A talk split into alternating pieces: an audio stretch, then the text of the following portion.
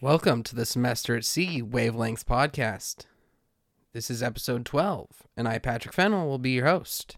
Every week on the podcast, we hear interviews, stories, and other audio from students, alumni, and or staff.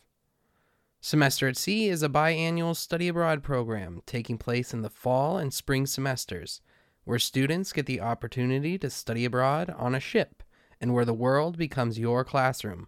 Semester at Sea is hosted by I S E, the Institute for Shipboard Education, a nonprofit based out of Fort Collins, Colorado. Semester at Sea is made possible with support of listeners like you. Whether student, alumni, or neither, visit semester at sea dot org to get involved and find out more. You can also find Semester at Sea on any of your favorite social media platforms. Applications are currently open and accepted on a rolling basis. Donations are welcome and serve students the opportunity at experiences like you hear on this show. We are switching up the format of the show this week. Um, we will just be featuring one big segment. Now, to introduce that. Indian Interport lecturer Nisha Agrawal has been working on poverty, inequality, and development issues for more than two decades and has served as C E O of Oxfam India, starting with its inception in two thousand eight. In this Explorers seminar, Nisha gives a presentation on the history of India's development, starting in nineteen ninety-one, when major reforms were undertaken and India opened up its economy and joined the globalizing world. She also examines the impact of liberalization on growth, inequality, and poverty reduction, and compares nineteen ninety-one to twenty fifteen, the contemporary time when she gave the speech, when expectations of a second round of reforms were high. Now enjoy.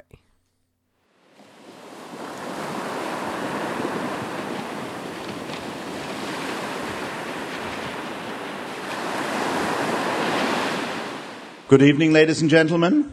And now it's my pleasure to introduce Nisha Agrawal. Nisha was our Interport lecturer on the fall two thousand eleven voyage, which was a reunion for us because we've known each other for many years, but we hadn't seen each other for many years. And so I, she was such a hit, such a success, that when I found out that I was going to come back on the voyage, one of the first people I contacted was actually Nisha to ask her to come back and do this again. And I think she's now thinking, given all that everybody wants from her, that maybe she needs a vacation after this, but uh, unfortunately she's going back to Delhi to take on more of her role as the Chief Executive Officer of Oxfam in India. Nisha has a P H D in economics from the University of Virginia.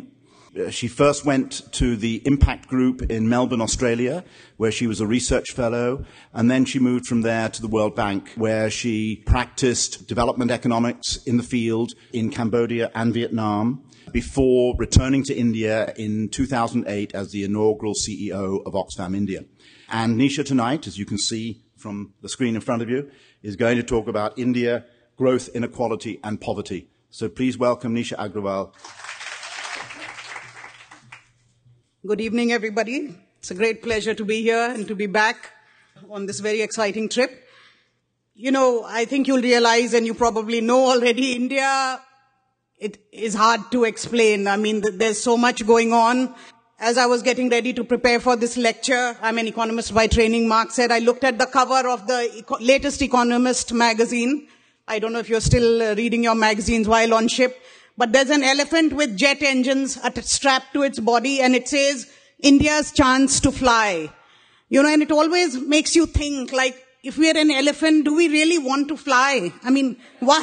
why You know, we are large, we have one point two billion people, and people are always urging us to fly. And how do you fly and carry one point two billion people with you? That's the question. So I was thinking, you know, is it really our chance to fly? Do we even want to fly? Should we even think about flying? I mean, why do we all need to be flying? So I kind of prepared my talk around that. The other thing is, you know, when you start thinking about India, and Mark said, tell them a little bit about the history of India. One of the things that struck me when I came back to India after being overseas for thirty years is people would talk about their five thousand year long history.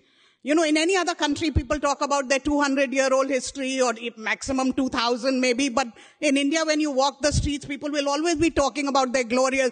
And I thought, now how far back does Mark want me to go in my talk about India? I said, well, I'll leave the history to him. I'll just tell you about today and compare and contrast two moments where this kind of hype about India was experienced in nineteen ninety-one. So we had this moment of what we call a Big Bang reform, and that word is only being used now after twenty-five years. And so what happened in that Big Bang and what, what is going on right now when you land in India, and you'll see this kind of buzz and this kind of hype about India. It's a very particular moment at, in, and this is only from last week, this magazine. So just one sentence on pre ninety-one, because we don't have time. And then really what happened after these big reforms in ninety-one till this moment, and where are we now in, in India's development history? So basically, I just, I'm summing up the whole history in one, one slide, but to say if you divide up India, India's development since the post-independence period of forty-seven, roughly sixty years, you can kind of divide it into two parts. With the first three decades, economically speaking, you can divide it up. We kind of had a centrally planned economy and very low economic growth coming after six decades of stagnation before nineteen forty-seven. So stagnation for a long period, and then this very modest growth for about thirty years, with growth in per capita incomes, per person income of one percent a year. So very gradual improvement in people's lives. Suddenly then in the second half, those last thirty years, that growth rising to four times as much. So suddenly we saw India growing, you know. And since nineteen eighty, so they've shot up from one percent per annum, which is very slow. You really wouldn't notice the difference, to this four percent. So something changed in the eighties. Reforms started to happen. India started to open up its markets and get connected to the world economy, but not in a very systematic way. So the first systematic package of reforms was only launched in ninety-one. And therefore, that's that moment that we say where we had these Big Bang reforms. So now, you know, what is similar about ninety-one and two thousand fifteen? The hype is very similar. A new government came into being in, in ninety-one, and we just had this government. Many of you probably have never heard of India's prime ministers in the last two, three decades, but I think most of you would have heard about Modi. You know, he's our first rock star prime minister who, when he goes to the U S, he meets people in Madison Square Garden, and wherever he goes, there's this huge buzz about him, because the Indians overseas are also very excited to have somebody like him who's so pro-business. And what he came was on an agenda of growth and development. And we have a very young population, and we've kind of had jobless growth for many decades. So the fact that he's saying to young people, I'm going to create growth and create jobs, is what is creating this big hype about him. So people are very excited that we have somebody who's seen to be so pro-business, because we need that growth and we need those jobs. We had these Big Bang reforms in ninety-one. And then now, if you read the papers and headlines, there's all this talk of Big Bang. This word is there again. And we have the big announcements of our policy reforms usually at the time of the budget, when the finance minister presents next year's budget to the parliament to approve it, which is on the last day of February. So it was on February twenty-eighth, on Saturday, while I was here. So I missed all that excitement. But for weeks, there's been no other talk. If you switch on any T V channel in India, they would all be saying, what do you expect from the budget? And then everybody would say, Big Bang reforms, you know. So it was just like a lot of hype being created about India. So this is a newspaper clipping. I don't know if you can read it, but again, these are the kinds of headlines that one saw. Pack that Big Bang. It says, this is from last week, budget nineteen ninety-one launched New India, and this year's budget must power us to ten percent growth. So that's the kind of talk. You know, we, we are still poor, we have a lot of jobless people, and we did achieve double-digit growth for almost two decades after the nineteen ninety-one reforms, and that's the kind of expectation that Saturday's budget is going to put us back on that path, and instead of five or six percent a year, we are going to start growing again at double-digit growth, right? So this, this is the mood and scene that you'll be landing in, a very hyped-up one about India's prospects. What happened in ninety-one, we were facing a balance of payments crisis, which basically meant we didn't have enough foreign exchange to pay for the goods that we needed to import. And so suddenly, in one major package, which was announced at the time of uh, the new government, a lot of, basically we opened up to the world economy. Markets were liberalized. So trade was opened up. Uh, we went from exports to G D P of about six percent to twenty-four percent. Most industries were opened up to foreign direct investment. Taxes were reformed to streamline them. The financial sector was opened up, so we had more than one state-owned bank. We suddenly, foreign banks were allowed in. The fiscal deficit, which meant the government was spending more than it was taking in, that was trimmed. And opening up of many sectors, like the telecommunication sector, where we all grew up in a time where you had to wait twenty years to get a landline. You know, I mean, we all grew up in a time, no, no, not you, before mobile phones, but even landline phones, you had to wait a long time. You know, you couldn't take it for granted that you could get a phone easily. Uh, we had no T V or one black and white T V that taught you how to grow potatoes. I mean, it was that era, and suddenly everything changed, you know. So airlines, we only had one domestic airline, and suddenly we now have many, a lot of competition in the airline sector. So new banks, new airlines, new telephone companies, suddenly we opened up to the private sector, essentially. And what this did is, is huge. I mean, it transformed India. We went from an economy of one trillion dollars in nineteen ninety to seven trillion dollars now. So a very, you know, a seven-fold increase by twenty thirteen. These are all dollars adjusted for purchasing power, for those of you economists in the audience, because the same dollar will buy a lot more in India since labor is cheaper. You have to adjust for that, right? Per capita incomes went up five-fold, so we were roughly one thousand dollars eleven sixty dollars per capita. So per person's income in a year. So you take the whole, everything we produce and divide it by our whole population, which is one point two five billion. And that would be on average a person's income. So that's gone up fivefold to five thousand dollars. And India went from being the tenth largest economy in the world to the third largest. We are the third largest. The U S is number one, China number two, and we overtook Japan in twenty eleven. So suddenly we... We grew very large. You know, in economic terms, we grew very large. And this, this is the result of almost double-digit growth from ninety-one onwards, when suddenly, basically, we created a market economy. Now, what else happened? So, all kinds of other things happened. You know, cell phones, for example, per one hundred people, we went from zero. But that's not surprising. Everybody was at zero to now seventy-one percent. I mean, no matter where you go in India, people have a phone. So it's really great to have that kind of connectivity. When we do a campaign in Oxfam and we say, do you think gender equality should be like this? We get calls from all over, and we have this fantastic technology where people call and we don't answer their phone because it will cost them. We call them back. So lots of people take part in all kinds of, uh, so you feel, uh, you know, very connected. The market capitalization of listed companies. So this is sort of an, one measure of wealth. Went up from twelve percent of G D P to sixty-eight. So income was being created, wealth was being created. And this now, you know, is something quite new. The number of billionaires in dollars. So Forbes puts out a list every year. We had one billionaire in nineteen ninety, and now we have fifty-six. So, uh, and we now rank sixth in the whole world in the number of billionaires, right? So, I mean, a lot of wealth is being created. So you're going to see that when you get there. You're going to see extreme wealth and extreme poverty hand in hand. And this is something to keep in mind, that in a way, what we say is that two Indias emerged out of this. Before ninety-one, we were, there was one India, kind of uniform. I mean, we were all in it together. We were all poor together. After this, you know, markets opened up. And those who had the chance, who had something to sell, who were educated, who were healthy, could grab those opportunities and move ahead. And half of India, which didn't have that kind of investment, got left behind. And so instead of more or less the whole country looking and feeling the same and everybody at the same standard of living, suddenly we started to diverge very sharply. So the, the sectors that opened up were really the services sector. You know, we have a big I T hub in Bangalore. We have a big financial hub in Bombay. All of these require skilled labor. These are not the kind of development that happened in East Asia, where we liberalize, where those countries, China, Vietnam, Indonesia, they did two things that India hasn't done yet. We haven't invested in agriculture, which is where the bulk, fifty percent of our population still derives its income from agriculture.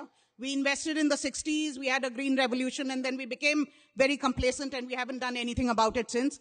And we also didn't promote the kind of labor-intensive manufacturing that East Asia has done, you know, textiles, garments, footwear, toys, electronics, which kind of sucked people out of agriculture into better-paying jobs. So our people are still, if you like, stuck on very small farms. And so that is where poverty is today. And until we address the crisis in the agricultural sector, you, we are not really going to be able to address poverty in a very systematic way.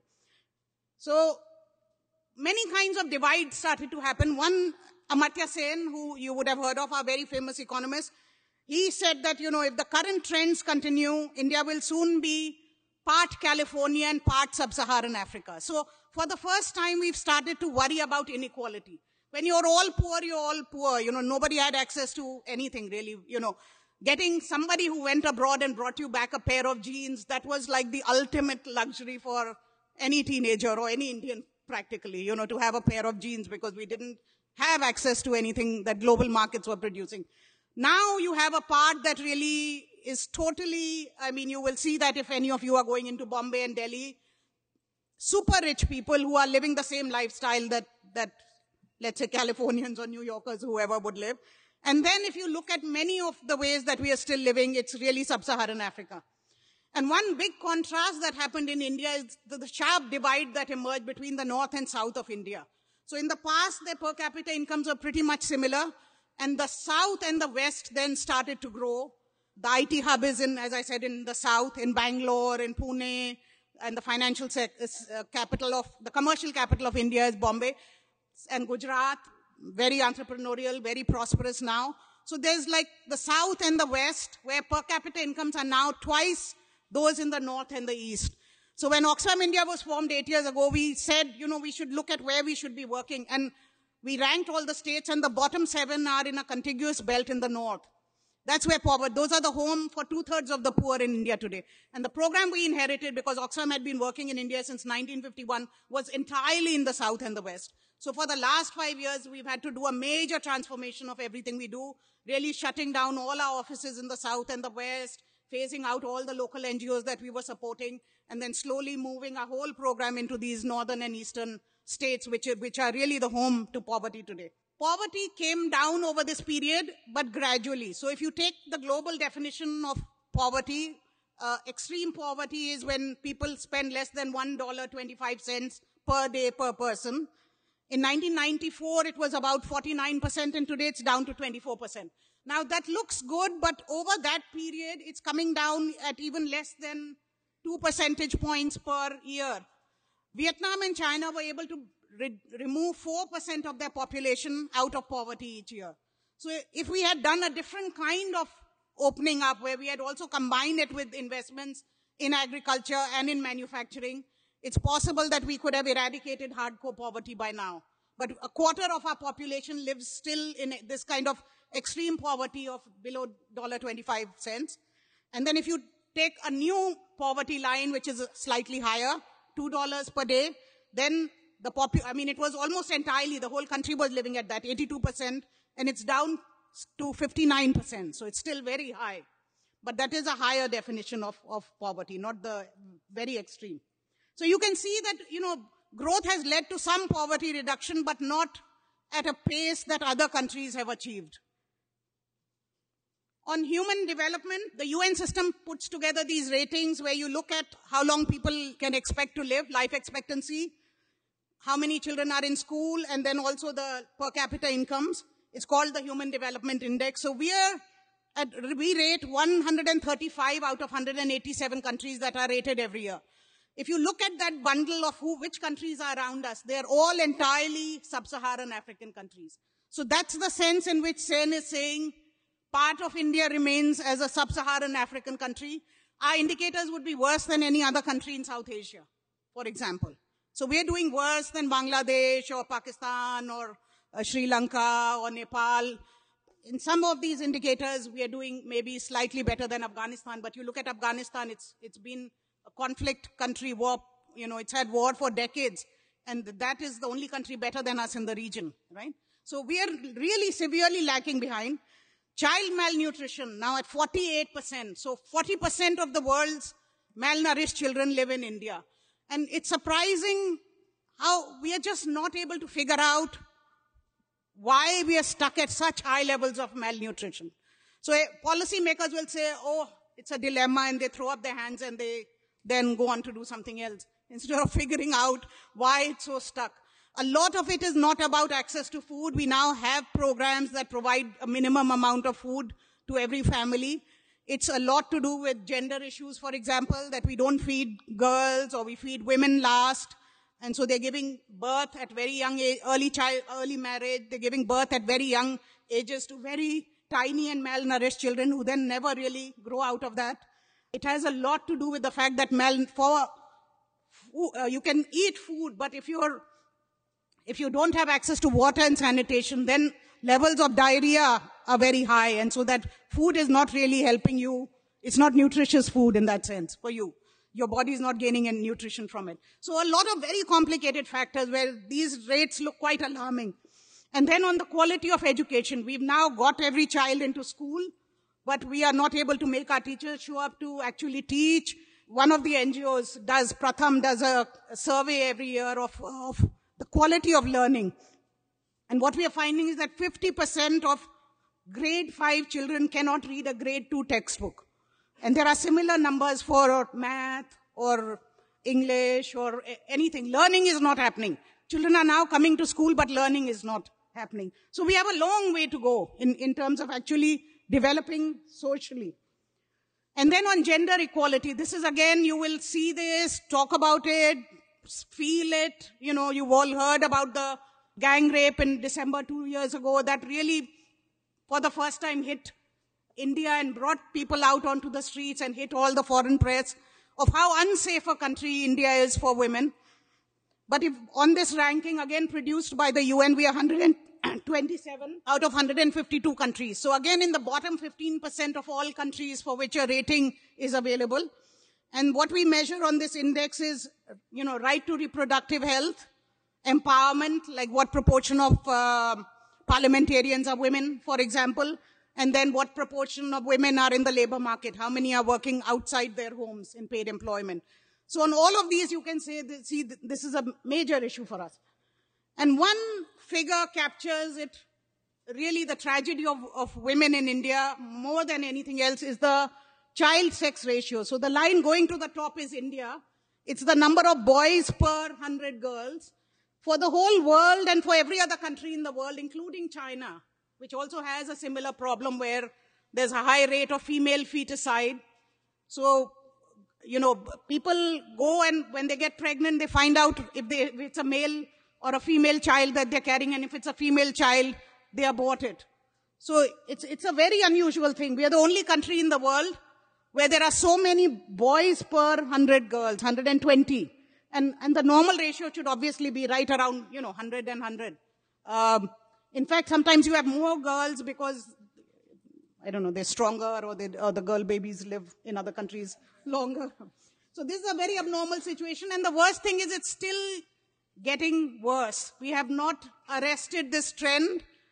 And every year, when we, every ten years when we do our census, we are finding that we are still getting worse and worse. And this kind of captures the very low value that Indians put on, on a girl child and on a woman, that you don't value it enough to even give birth to a child.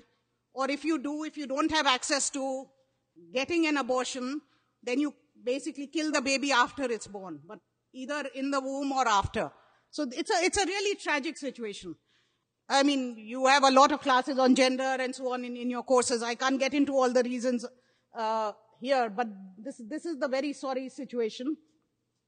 And very high levels of violence. When a rape happens on the streets, you hear about it, but the bulk of violence is domestic violence within the four walls of your own home. This is the place where you should be safe.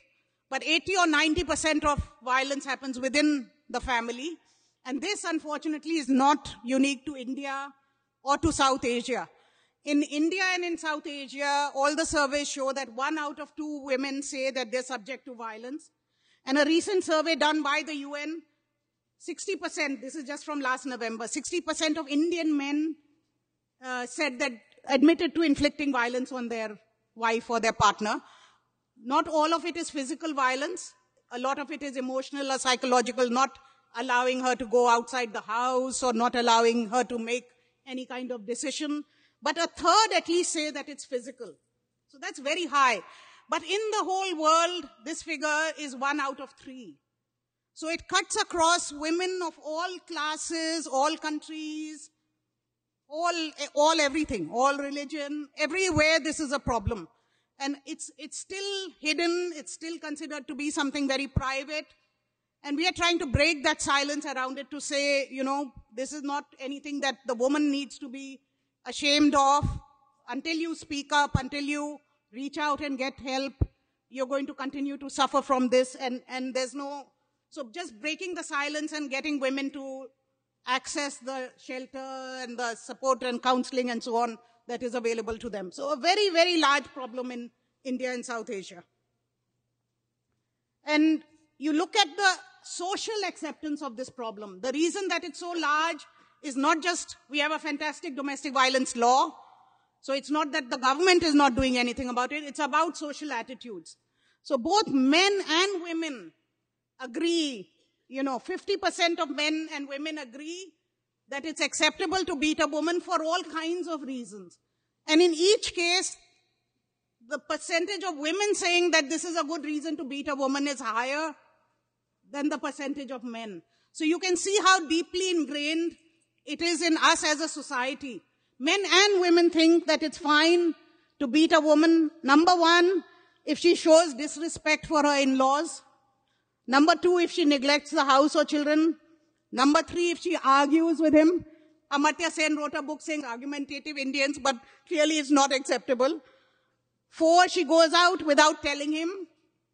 And then fifth, he suspects of infidelity. So, and in every case, the percentage of women saying, yes, if this is the cause, it's fine to beat a woman is higher than in men, unfortunately.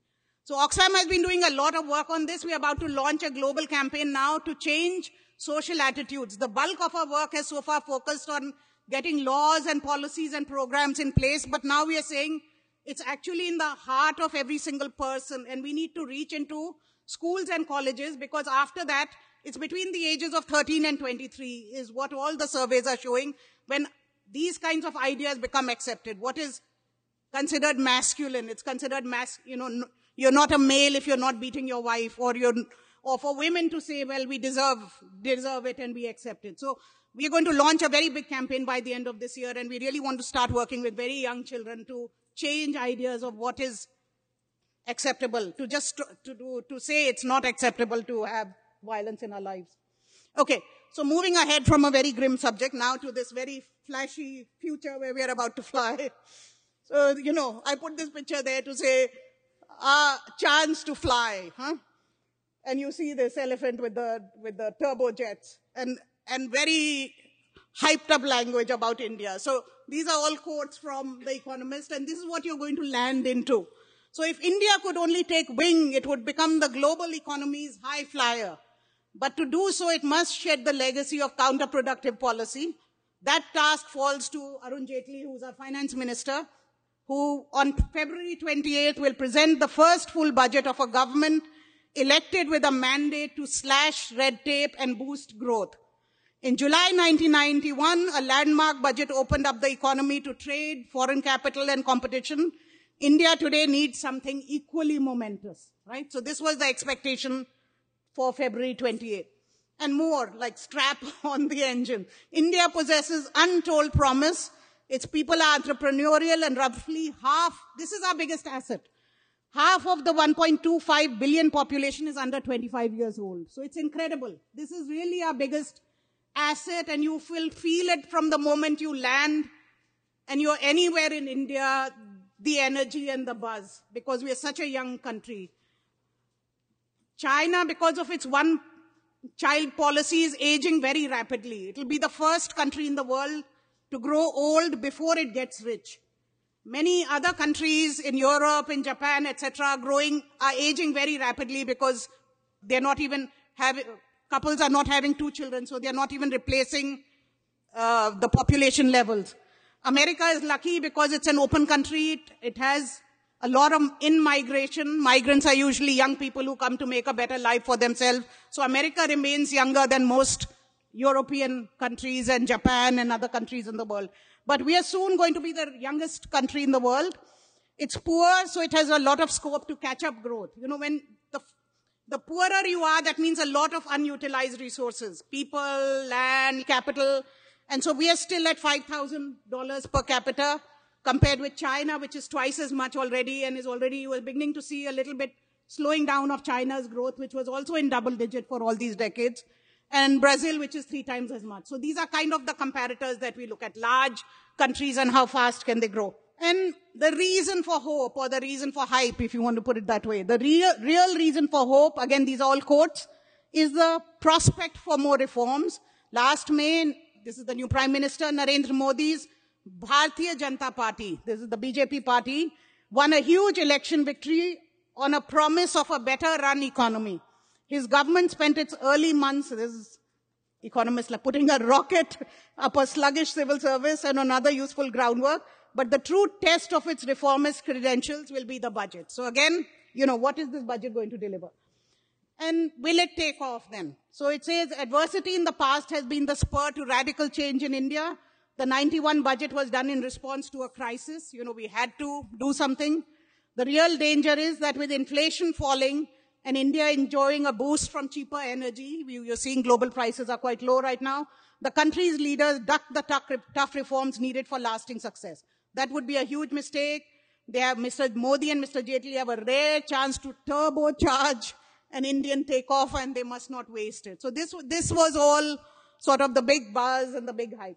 Now, why is it unlikely that India will take off? I think, you know, the best way to really think about India is, firstly, that it is an elephant and it's not some, you can't move countries of this size around so rapidly. But there's also a second reason. The kinds of reforms that we did in ninety-one, which was just opening up markets, they were very easy reforms and those are done. The three reforms that we need to do, which again, the Economist itself is highlighting, it's saying, you know, we need to reform input markets. So we need to reform land, labor, and energy markets. And it's only when these inputs are available to industry can business take off and can growth take off. Now, these are not the same kinds of reforms that we had talked about earlier. Most Indians at that time were not connected to global markets. There were not very many losers at the time. Most Indians didn't even talk about globalization. There was a survey done of how many people knew that Big Bang reforms, so-called Big Bang reforms had happened. Not very many people knew or cared really. Their lives were quite unchanged by it. So you did those kinds of reforms which we call like the stroke of pen reforms. You can just slash tariff rates on paper, et cetera. What we have to do now, these are very, very contentious reforms. So the other thing that this government is trying to do is change the land law. The last government had just passed a law which said that when you acquire land involuntary, so business is saying basically that one of their big constraints to doing business in India is they don't have enough land to, to I'm going to stop very quickly and open it up, to set up their businesses. And so we need a law that will make it easier for them to acquire agricultural land and convert it into factories. And of course, it's not so easy to take away somebody's land. And so the day I flew out of Delhi, there were marches going on. The parliament walked out. The government had submitted the land law. This is not going to be something that the government can just push because there are very large winners and losers and you need to take time and build consensus before these reforms will happen. So I don't think there can be any big bang reforms in, in India anytime soon. Not things that touch this. Labor, one of the reasons why labor-intensive manufacturing has not taken off in India, unlike Southeast Asia, is the, we, we are a very unique country that even after two decades of double-digit growth, only seven percent of our workforce is in the formal labor market. That means they have a contract with somebody and they get a paid wage. fifty percent are still in agriculture, the others are in the informal sector. They are doing something or the other in urban markets, they have a small shop, they're pulling a rickshaw, they're all self-employed. So they're not really covered by any labor regulations. But the ones that are, have a very, are strongly unionized and the labor laws are quite old. And for example, any factory that employs more than one hundred people has to get permission from the government to either hire or fire a single one. Now, you can imagine then that most factories are below one hundred people because nobody wants to approach the government. I lived in Cambodia for five years. You would walk into a garment factory and it would have thousands of workers, or Indonesia or Vietnam or anywhere. You know, so we are not able to compete in that way because we have never gone to scale on manufacturing because of these. So now people want labor laws changed. But again, you know, that's not going to be something easy now. I mean, you need a Margaret Thatcher or a, or a Reagan to come and just say, we're going to just abandon, you know, crush unions or whatever. In India, they have a very strong history. And then power sector. So very few people have access to energy. A lot of poor people will not be able to afford it if you charge the full price. And so basically, because it's a loss-making sector, not much investment has gone into it. And so businesses are saying we need to get people to pay the full price, but then there are, you know, protests on the street because nobody can really afford the full price.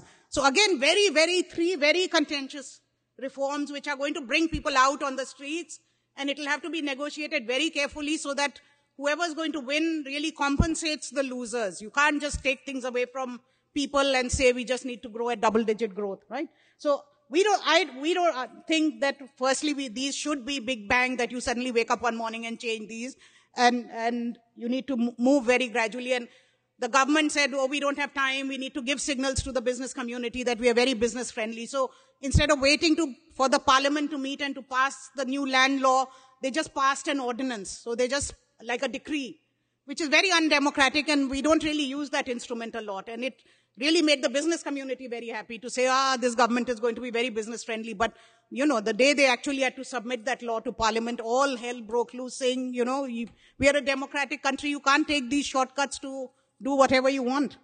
So it's stalled, and it's probably going to take them a long, long time to change any of these three sectors. So, and you know, I mean, that picture on the elephant is very telling, that there's only one man sitting on it. So are we, do we want that model that you're flying with the top one percent of India, and what happens to the rest? And this is a statement by, uh, from a speech just last week by Raghuram Rajan, who's our central bank governor, who's talking about equality and the need to bring everybody along, talking about inclusive growth. Now, it's very interesting because he's not just, he's not Amartya Sen. He's a professor from Chicago. So he's like, and then he was the chief economist for the I M F. So he can, he's as right-wing as, as you can get when you use that term. And what is he saying? He's saying as long as we modulate the pace of liberalization to the pace at which we broaden economic capabilities, it is likely that the public will be supportive of reform. So economic inclusion, by which I mean ac- easing access to quality education, nutrition, healthcare, finance, and markets to all our citizens, is therefore a necessity for sustainable growth. It is also obviously a moral imperative, you know. So the conversation about growth for who? Do we, we are not wanting trickle-down growth. It's never worked anywhere else, and it's certainly not going to work in India that you just say, okay, let the one percent fly, and then eventually maybe they'll be kind enough to share their wealth with the remaining ninety-nine percent. So what we are saying is, this government came, there's an index which the World Bank puts out. It says the ease of doing business in a country. And we are rated one hundred forty-two on it, and Mister Modi, on the day he took office, said, I'm going to make life very easy for business, and we are going to be in the top fifty of this index very soon. So all the red tape and all of this, whatever makes life difficult for business people, I'm going to sort it all out. And what we are saying is, do that. We need the growth, but at the same time, why don't we have the same aspiration to put us in the top fifty of the Human Development Index, so that everybody has basic health, basic education, and they can also take part in these opportunities that markets are going to create, and also the Gender Inequality Index, where women can also take part in these opportunities that the market will create. And then this, if all this moves hand in hand, would be the way to have growth with equity in India, rather than, you know, India flying off in some direction with some people and leaving the other ninety-nine percent behind. Thank you very much.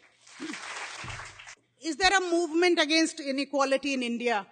If you look at now who is left in that bottom twenty percent, twenty-five percent below the dollar twenty-five, that group will not be very hard to, very easy to reach with just growth alone, because it consists of certain social groups.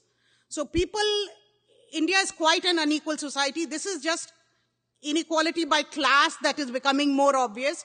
But we've had deep-rooted inequalities on the basis of caste. So in that group of twenty-five percent, you'll find a lot of Dalits. In that group, you will find a lot of Muslims. That's another very large community that is getting left behind in India.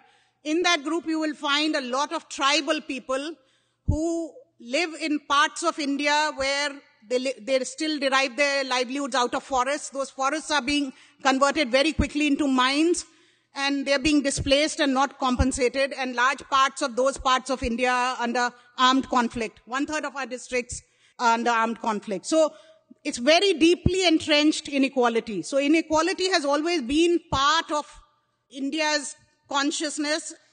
But on the, the income inequality now, this is something quite new for us, actually. And what we are beginning to worry about is that nexus between economic power and political power. Every time a new parliament comes in, it's more and more millionaires and billionaires that are being elected into office. And therefore, when you worry about laws like this of who's going to own the land, the forests, the mineral wealth of India, if it's the rich people who are setting the laws for themselves, you're obviously going to get a country that is headed down a very disastrous path, right? It's just grabbing everything. The rich are grabbing everything for themselves. So I think the class inequality is something new. For Oxfam, it's a very big topic now. We are, we are really trying to talk about this one percent and ninety-nine percent, and the fact that the one percent in the world with very soon, in two years' time, own as much wealth as the whole ninety-nine percent. This is quite alarming. So suddenly, you know, we co-chaired Davos this year to start talking to the rich people to say, is this the kind of world you want to live in? And India has become one of the top most unequal countries in the world, along with Brazil and South Africa. So I think the implications are just sinking in about what inequality would look like, and that kind of concentration between economic and political inequality. On uh, policy, so these indices are just aspirations to say we want to be. But if you break it down, then what is it? It's quality education for every child. For us, uh, our right to education law is only four years old. That promises every child in India a basic education of eight years. It's taken us sixty years after independence to actually turn a promise which was in our constitution into something that you can sue the government if they don't build a primary school in every village. So getting, now every child in India is in school, how to actually get quality education, how to get teachers to show up to work, how to have public health clinics that work, how to have safety nets. Food for every family as at a minimum. We have a, one of the largest social security schemes in India, which says for one person out of each family, guaranteed one hundred days of employment in a year. Some minimum things that will prevent you from crashing completely. This government is talking about doing away with a lot of these schemes and replacing them with a cash transfer. So we feel these schemes ought to be strengthened and made to work, as they are made to work in many southern states. Tamil Nadu does it very well. Kerala is doing some of these well. Instead of just saying, oh, the government is not able to fight corruption and therefore it shouldn't really do much and leave everything to the private sector. That's kind of the mood at the moment in the country, that there's really very little role for the government and everything should be left to the private sector. So, yeah, policies of, of health, education, all of those. I'm going to ask, how is India going to cooperate and compete with China and other BRIC countries?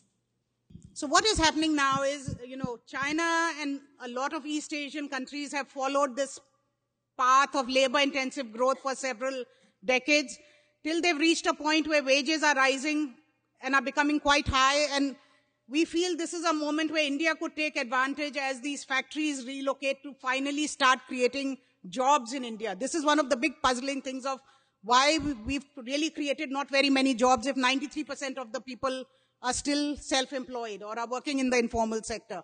So we need to, different countries are at different stages of, of development, and as now if labor-intensive industry is going to move out of China, India can do that. But for us, the first thing is really looking at, I mean, agriculture is still the basic need of seeing how to focus on a sector which farm size is very, very tiny.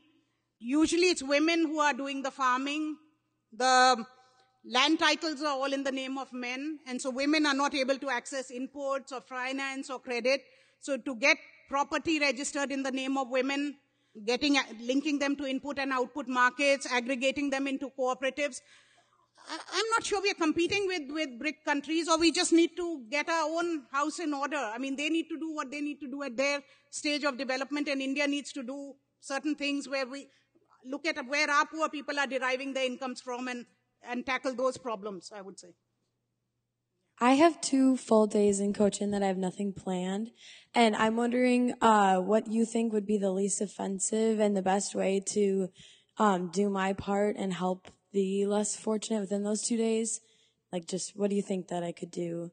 Because I have nothing planned for them, and I want to, like, really get out there. Do you, can you think of anything? Well, just listen and learn, I think. I don't think one can do a whole lot in two days, but you can, you know, They're, I mean, they're leading very resilient lives. Just find out what, I, I don't know how, you know, what you're planning to do. We can have a separate conversation on that, I think, of how you want to spend your time and what you want to do. Hello, yeah. Um, I think that, well, roughly twenty percent of the world's population, it's, uh, everybody's eyes are on India. You know, if there has so much potential to start developing new industries and, you know, industrializing one point two five billion people, I would like to know if um, there's any intention or any kind of planning for India being a kind of a pioneer in exploring, you know, new technologies or a new way that is not necessarily following the United States model, but rather establish, establishing their own way to go. I don't know, like either like nuclear or solar or other kind of um, energy a energy source that could be could lead India to a more sustainable like growth. I think on energy, we are just beginning to now invest in solar, but it's still an expensive technology. But we do have large parts of the country, I mean, we have a lot of sunshine and we have large parts of the country where it is possible to invest. So this, the new Prime Minister is very keen on both nuclear and uh, solar energy. So, but we'll see. I mean, you know, it takes a lot of uh, financial resources. The bulk of energy still comes from coal, but hardly, say, twenty to thirty percent of the people have even have access to any kind of energy. So the first priority is really just getting energy to people. If you can do it already in a way that is clean and green, then so much the better. But, you know, it, it is a very costly. This whole dialogue of why things are stuck on a deal on climate change, you know, is this whole question of who should pay for clean technology for developing countries. And it's not an us and them, but to say, but that's where it's stuck to say that the developed world is, is the one that is consuming on a per capita basis a much larger proportion of energy, and that they have caused historically this problem of global warming, and they should therefore then, the word climate justice that is used in this way to say that should compensate developing countries. If you want people to plant more trees or switch to cleaner and greener energies, it's very costly, and then as a global community, we should pay for it rather than put the whole burden for financing that on developing countries. But I think countries are beginning to recognize that it's a, you know, our own people are suffering, and if, if China has basically done a deal now because it had become the most, uh, Beijing had become the most polluted city, and its own citizens took that cause up. Now New Delhi is the most polluted city in the world. So suddenly now you are for the first time reading about environmental issues on the front page every day, and that pressure is building up to start tackling it at home and not waiting till somebody actually finances it or, you know, pays for it. So I spent about eight months in India in twenty twelve, mostly in the villages in Bihar and Jharkhand, and I was struck by the really strong contrast between those laws coming from the top level, the government laws like the Right to Education Act and various welfare schemes to really try and lift people out of poverty, and then the practical failure to actually implement them at the village level due to corruption and illiteracy and, and so many other issues. So could you just speak about that? How does one bridge that gulf? So this is, this is the biggest challenge in India, actually. Most of our laws, whether it's the domestic violence law, or the right to education, or the right to information, they're quite state-of-the-art. But there's a huge gap between the law on paper and what is actually happening at the village level, as you're saying. And what uh, N G Os like Oxfam do is basically bridge that gap. So what we do is we fund local N G Os in Bihar, in Jharkhand, in all the seven of the poorest states in India. And we raise awareness about these laws at the local level to inform communities that there's a new law which says that you have the right to have a primary school or you have the right to have a clinic. And if you organize yourself and you uh, you know, go and demand these rights from the government.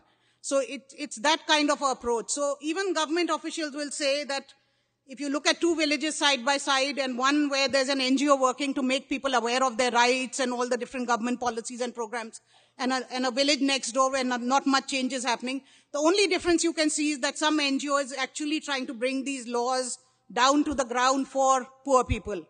And so we fund these community-based N G Os, so the law will be passed. It says, for example, the right to education law, that school management committees should be set up, which involve parents. They should hold the teachers accountable and make sure they actually show up, or that a meal is served in the school. So until all that governance infrastructure and so on is set up, and that's all done by making people aware about these laws and their rights and their responsibilities to make these laws work. So, so that, that is what uh, N G Os like us do, actually. I mean, the government does very little of that, unfortunately. So it's very patchy, the implementation of things. But by and large, you will see that southern states are, most of these schemes work quite well. People are quite literate. Uh, governments are much more competent. Kerala has one hundred percent literacy rate for a long time, you know, whereas in U P, Bihar, Jharkhand, it would be forty or fifty percent still. So it, it, this is, yeah. So I first wanted to thank you for coming and taking your time to speak with us. I think we all appreciate it greatly. So that's how I wanted to start out. And my question for you is, it seems like India has a lot of social issues and a lot of issues that they're trying to sort within just their country. And I'm curious to know, um, does Oxfam have different sectors that, or like a specific issue that they're most focused on that they see as the biggest problem to find a solution to? Since No, so we work on four thematic areas: people's livelihoods, you know, how they earn an income, then right to essential services, to health and education, then on gender issues, and lastly on humanitarian, on disasters, because that's how we started originally. So we don't, you, everything needs to go hand in hand for development to happen. So we don't focus on any particular sector. What holds it all together is that we usually support local struggles, where there's some leadership that has emerged at local level and somebody's trying to sort their problems. We go in and we support them. So we fund community-based N G Os who are trying to raise awareness in people about their own rights. So it's really, let's say, creating a better demand for governance. That's what holds it together. So we are not an expert in health or education or anything. We are in, we really are really, uh, we raise awareness, we create social groups, social capital, so that collectively people can demand their rights. Let's put it that way. And we work with the most marginalized communities to do that, because those are the ones that tend to get left behind. So we pick very carefully our, where we, to, we put our limited resources. Yeah. Thank you.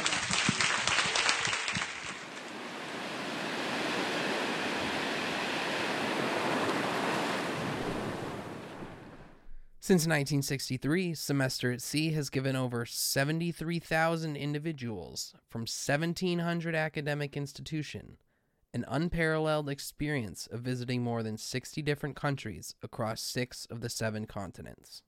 If you or someone you know wishes to apply or donate to this world-shifting experience, please visit semester at sea dot org for more information. That's going to wrap it up for this week's show. Special thank you to Nisha and everyone else involved. To any alumni, please reach out to the show. The content on this show is possible with your help and your experiences. Check out the email in the description below. Once again, to apply, donate, or learn more, please visit semester at sea dot org. The Semester at Sea podcast will be back in two weeks. Thanks for listening. Until then, sailing off.